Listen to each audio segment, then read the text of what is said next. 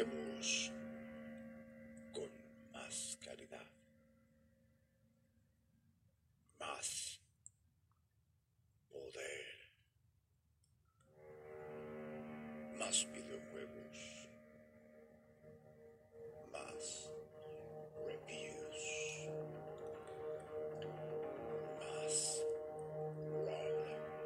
Rob Games Analysis. Segunda temporada.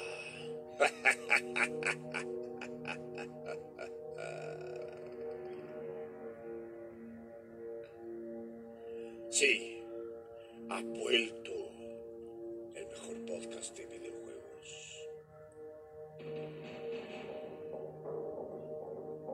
Estamos disponibles en las principales plataformas como Spotify, Overcast, Pocket Cast, Breaker, Anchor. Ya comienza otro episodio de Rob Games Analysis.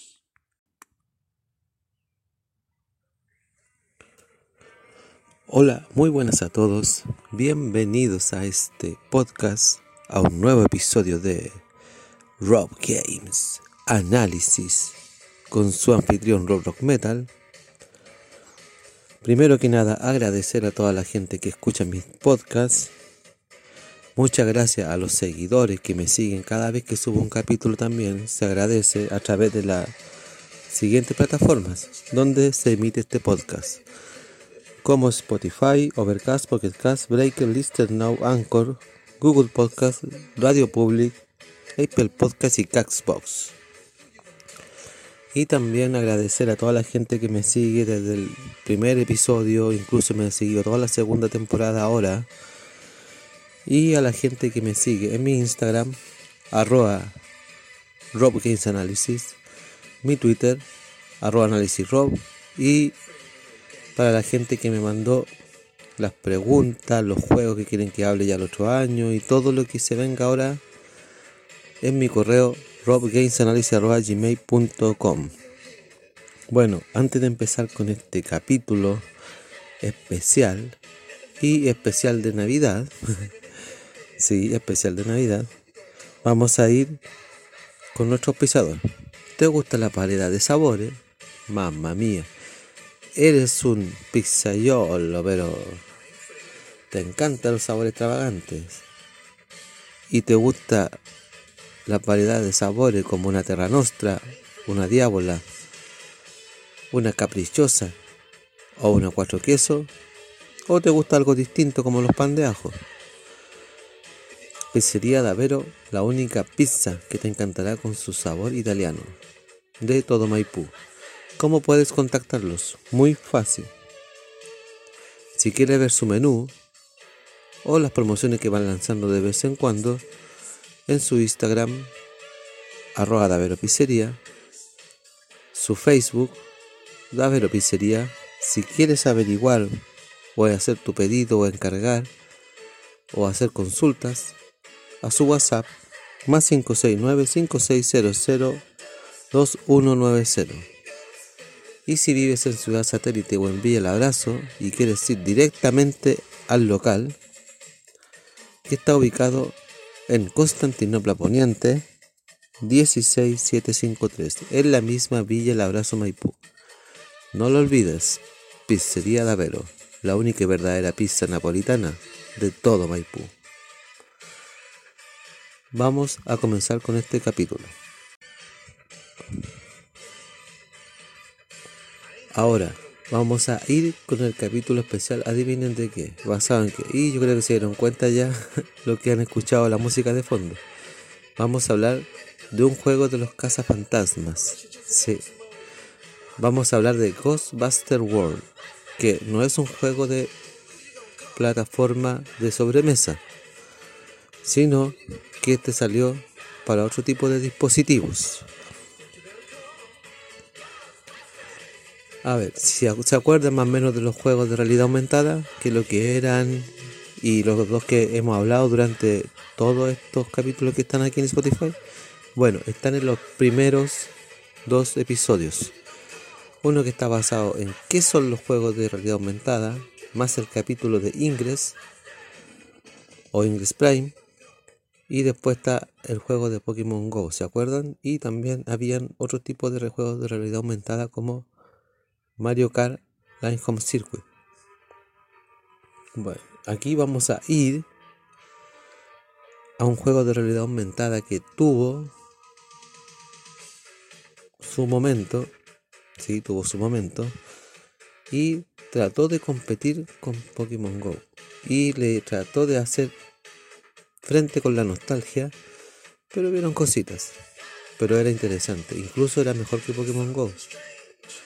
Por alguna extraña razón no alcanzó la popularidad de Pokémon Go. Aquí en esta ocasión el factor nostalgia nos jugó mucho favor. Vamos a ir con algunos datos. Ghostbuster World fue desarrollado por Forty Tree Training Inc., Columbia Pictures, Ghost Corp. y Unite. La fecha de lanzamiento fue el 23 de febrero de 1000. Sí, 23 de febrero del 2018. Perdón, casi me equivoco, pero salió el 2018, el 23 de febrero del 2018. Una época que ya estaban de moda los juegos de realidad aumentada, el 2018, imagínense, Pokémon GO ya llevaba 2 años. Y era un éxito rotundo. ¿Para qué vamos a hablar de Ingress? Que Ingress todavía está vivo a duras penas, pero está vivo. Y había muchos juegos de realidad aumentada. Habían varios más. Y algunos salieron después. Incluso había salido una competencia antes de Pokémon Go, que lo vamos a hablar también en algún momento. Y después salió este juego. Hubo un momento que habían 5 juegos de realidad aumentada. Bastantes. Bueno, este salió justo en la plena cuando estaba la competencia ahí. Salió justo en el verano. Y salió para las plataformas, como este tipo de juego, de móviles como los iOS y Android. Unos datos. Un nuevo juego de realidad aumentada de juegos para móviles llamada Ghostbuster World fue anunciado como parte de Google Store o de Apple Store con unos anuncios de 30 segundos, video teaser o comerciales de NetEase. Es el desarrollador como parte de una colaboración entre el socio editorial, tal y como en Pokémon Go.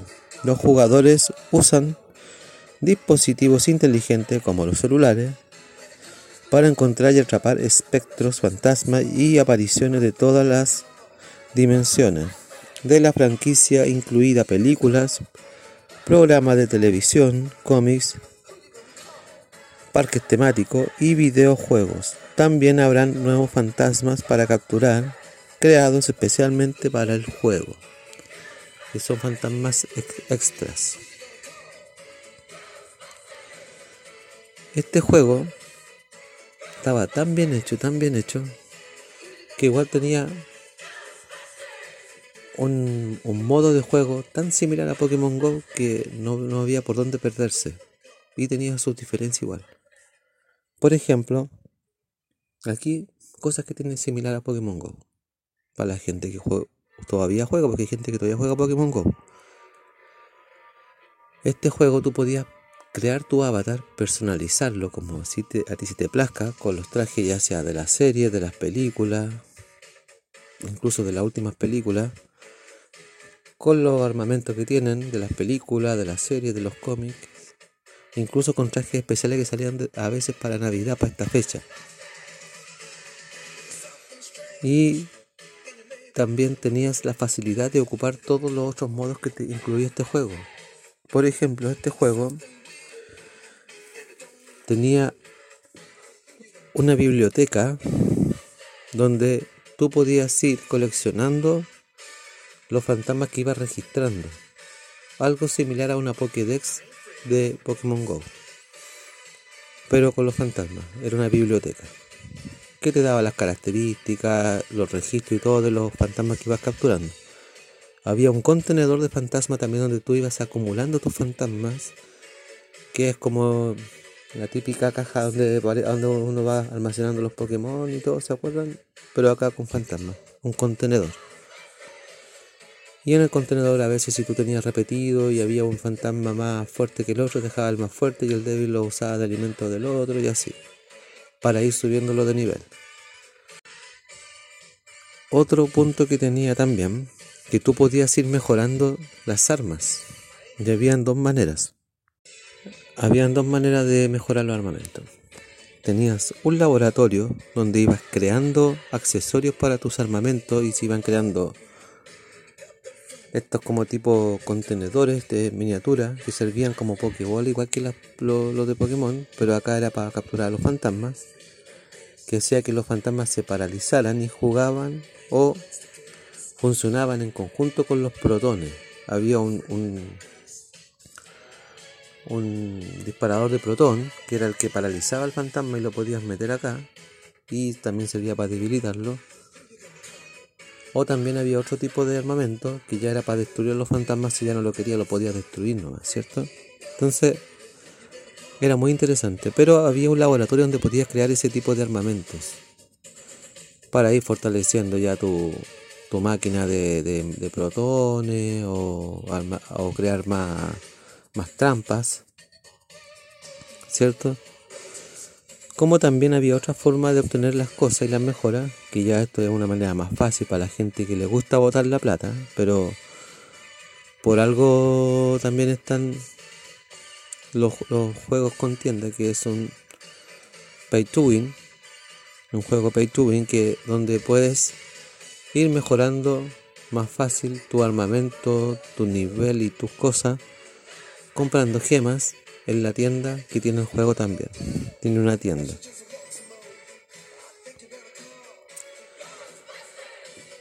Pero había algo muy interesante y lo hacía muy distinto a Pokémon Go, por lo menos en ese tiempo. Pokémon Go fue como se dice, mejorando con el tiempo a base de las competencias, y fue creando cosas en el mismo juego a base de las competencias que han salido. Porque antes era un juego que en algún momento se había ido al carajo, por no decirlo de otra manera, y las competencias estaban siendo mejor que los juegos.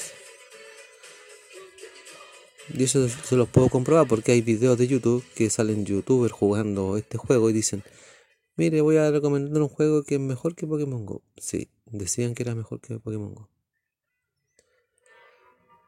pero vieron otros factores. Este juego tenía algo interesante, que era los modos de juego, y tenía 2 modos de juego. Tenía pocos modos de juego, pero era interesante. Tenía un modo historia, donde hay una presentación tipo caricaturesca, así como cuando uno lee los cómics.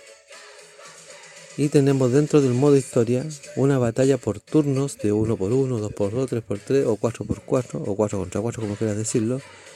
Y puedes subir los fantasmas capturados de nivel en cada batalla que vas obteniendo y ganando. Y vas siguiendo todo lo que es la historia, tanto de las series, las películas, de los cómics, hasta a modo de cómics. Eso era interesante porque era un factor... A mí que te muestren la historia a modo de cómics es un factor nostalgia. Pero era muy interesante. Otro modo de juego que había era el modo ya más tipo Pokémon Go, el modo RA, el modo realidad aumentada, donde puedes ir capturando fantasmas mientras caminas por las calles con un avatar que tú vas creando a tu antojo. Puedes ir visitando portales que veas en los caminos y te vas a ir abasteciendo de objetos y cosas que vas adquiriendo, ¿cierto? Donde también tendrás una batalla con el fantasma antes de que lo captures, según el nivel del fantasma. Por ejemplo, cuando son de nivel de 3 para abajo, perfectamente si tienes un buen nivel lo puedes capturar solo. Ir utilizando los objetos, como las trampas y los lanzaprotones. Y también puedes encontrarte con fantasmas de nivel 4 y 5, donde puedes colaborar con otros cazafantasmas más para ir capturándolo y atacándolo. Y en la batalla ya puedes, ya sea si juegas en equipo o solo, puedes destruir al fantasma, o si lo deseas lo puedes capturar y hacerlo parte de tu equipo. Eso era interesante porque ibas formando un equipo y ibas dejando los fantasmas más fuertes después para ti. Y cuando jugaba el modo de historia era interesante. Y como decía en una parte, habían fantasmas desde la serie, de las películas, de los cómics, de los videojuegos y algunos inventados. Era muy interesante el juego, a mí me gustaba. Y sobre todo cuando uno escuchaba esta canción y estaba jugando, estaba de fondo, entonces era nostálgico. El juego era nostálgico y era bueno, a mí me gustaba, atraía bastante. La música, ¿para qué le digo? A mí la música es un clásico de Ghostbusters. Me pareció muy buena idea que le colocaran esa música de fondo cuando uno iba caminando por las calles, porque uno cuando camina por las calles, por lo menos iba caminando, observando, y sonaba esta música. Pero también me gustaba también la música de suspenso que le ponían en los modos batalla o en los modos captura, y era bueno. Pero me encantó, fue acertado la idea de poner esta canción de fondo, porque es un tema ícono, ¿no? Sí, un tema ícono y tiene que estar, aunque sea un juego. Juegos que tú juegas de cazafantasma y no está esta canción, no es un juego de cazafantasma. Le da todo el ambiente, le da todo el toque a la canción y al juego. Y este juego, para ser un juego de febrero del 2018, tuvo bastante descargas. Pero vamos a pasar a la siguiente parte, y que es algo que yo no quería tocar, pero hay que tocarlo. Es un punto en contra que tuvo este juego. Vamos a ir a lo bueno, a lo malo y a la nota. Yo, como nota, este juego era bastante comprometedor, interesante y recomendable para la gente que le gustan los juegos de realidad aumentada. Si incluso algunos me miraban jugando, que jugaban Pokémon Go, y me decían, oye, es parecido y de hecho me gusta más que Pokémon, pucha, ¿qué es lo que hago? Y trataban de bajar el juego y todo, pero no hubo caso. Pero era interesante, tenía muchas cosas buenas y tenía el factor nostalgia a su favor, pero desgraciadamente el factor nostalgia no jugó a favor en esta ocasión, y eso fue una pena, porque el juego, dentro de todo lo bueno que tenía, tuvo una pura cosa mala y no lo potenciaron como corresponde, y no quisieron al final, cuando ya vieron que ya el juego iba con baja, que ya la gente no lo estaba jugando, que ya la gente lo estaba dejando de lado y no ingresaba mucho, y no pensaron en algunas personas que todavía seguían jugando, porque por último yo hubiese dejado el juego ahí para la gente que todavía lo sigue jugando, pero decidieron cortar los servidores y darlo de baja de una. Lo dieron de baja, si no me equivoco, ya en mayo o abril de este año, que fue una pena. Porque yo, al menos hasta esa fecha, yo igual de repente me metía al juego, lo jugaba, salía a capturar. Pero cuando me pidió una actualización, ni siquiera fue una actualización para mejorar. Y trato de instalar versiones anteriores y no puedo jugar, porque le dieron de baja a los servidores. Y eso es una lástima, porque desgraciadamente el factor nostalgia no jugó a favor ahora. ¿Por qué? Porque desgraciadamente el pionero, lo que es Ingress Prime, la gente seguía jugando, pero lo que fue el pionero en cuanto masivo, a público masivo, que fue Pokémon Go. No dio el brazo a torcer con eventos, Community Day, Safari Zone, un montón, el Día de la Comunidad y un montón de eventos más. No pararon, había gente que se pegaba los piques a los países, a los eventos que eran de un país exclusivo. Sí, había gente que se pegaba los viajes para allá. Desgraciadamente, todas esas cosas atractivas y los nuevos Pokémon que iban metiendo iban opacando a Ghostbuster World. Tanto que ya hubo gente que ya no conoció este juego, no lo descargó y pasó lo que pasó. Es una pena, porque yo, si el juego hubiese estado vigente, yo lo hubiese recomendado. Como tantos juegos que ya no van a estar vigentes. O ya no están vigentes, que a ver si en algún momento, en un capítulo especial, hablamos de todos los juegos que valían la pena o no valían la pena, pero ya no están vigentes. Este era un juego que desgraciadamente no está vigente. Ojo, que hay juegos que no están vigentes ni en la Play Store ni nada, pero puedes descargarlo aparte y puedes seguir jugándolo. Pero desgraciadamente este no es el caso de Ghostbuster World. Y me hubiese gustado que los desarrolladores por último hubiesen mantenido el juego ahí nomás. Pero yo sé que ellos dependen de los micropagos, la gente no quería muchos micropagos y un montón de finpo. Y también dependen de las descargas, entonces este juego igual no llegó a buen puerto, como se dice. Tuvo la misma cantidad de descargas que lo que tuvo Ingress Prime, pero no tuvo el apoyo del final de la comunidad y desgraciadamente este juego ya no existe. Pero como digo, yo, si este juego hubiese estado vigente, no lo hubiesen cerrado los servidores, yo lo hubiese recomendado. Es un juego que es mucho mejor que incluso que Pokémon Go. Yo sé que Pokémon Go juega muchos factores y hay mucha gente que todavía sigue jugándolo. Pero a ver, recordemos que el fin de este tipo de juegos, aparte de entretener, aparte de atacarte con el factor nostalgia, aparte de atraerte con cosas nuevas y atractivas, este tipo de juego te hace sentir como que tú eres el héroe. Por ejemplo, algo que me gustaba de los juegos de realidad aumentada, y yo lo dije una vez con Ingress y con Pokémon Go, aquí ya el principal no es ni Winston, en el caso de la Casa Fantasma, no es Ray, Egon, ni Peter Beckman, no. Aquí el principal y el Casa Fantasma eres tú. Tú eres el Casa Fantasma. Y eso era bueno, porque tú eras el que subías de nivel. Tú eras el que salías a la calle y en el juego tú te veías tú mismo caminando, cazando fantasmas, y era entretenido. Era muy entretenido. Desgraciadamente no tuvo la llegada que tenía que tener.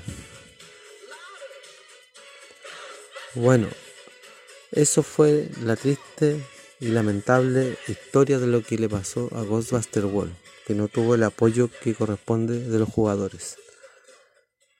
Y obviamente los servidores optaron por lo fácil y eliminaron el juego.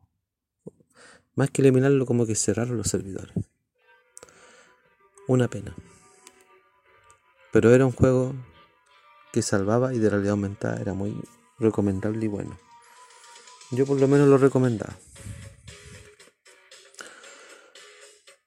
Ahora,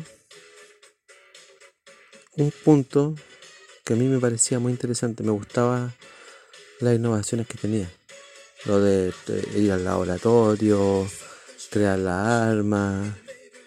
Algo que se ve mucho en algunos juegos de Niantic, que incluso ya no van a estar vigentes, pero hay algunos juegos de Niantic que eran así. Como Harry Potter Wizard Unite, por ejemplo. Que uno podía crear fórmulas, ¿cierto? Acá uno fabricaba las trampas. Pero bueno, y Imagínense, cuando salió este juego, no sé, por alguna extraña razón, el boom de Casas Fantasmas volvió en algún momento. Volvió. En Netflix estaba la serie, la serie antigua, la de los verdaderos Casas Fantasmas. O los auténticos Casas Fantasmas, algo así se llama. Yo aproveché de ver la serie antigua completa de nuevo. Estaban todos los capítulos. Subieron las películas. Incluso subieron la que sacaron con versión con mujeres. Que de hecho el juego, hay un avatar de hombre o mujer. Y también salieron hartas cosas en base a la nostalgia. Entonces, y salió este juego. Este juego apareció justo cuando estaba todo el factor nostalgia. Desgraciadamente el único juego que le fue mal, o la única nostalgia que no llegó a buen puerto, como dije delante, fue el juego Ghostbuster World. Pero la serie y todo lo demás, la gente empezó a ver las películas. Y eso fue interesante porque hubo un reencantamiento con lo que era Casa Fantasma. Imagínense. Fue un gran reencantamiento y eso me encantó. Me encantó que la gente se empezara a atraer por los cazafantasmas. Pero bien, eso era lo que es y fue este juego, que ya no está. Pero quise hacerle un capítulo para que más o menos tengan una idea cómo era el juego. Ahora hay videos en YouTube donde hay youtubers que están haciendo gameplay y cosas así, incluso algunos con sus hijos y todo. El juego, como ustedes lo vean, es muy entretenido. Algunos explican qué es lo que es el juego, análisis y todo, pero... Bien, si quieren ver más información sobre este juego, andan algunos videos todavía en YouTube, a menos que YouTube los baje. Pero...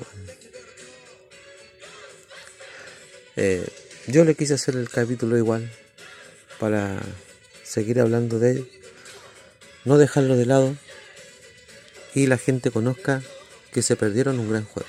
Sí, se perdieron un gran juego.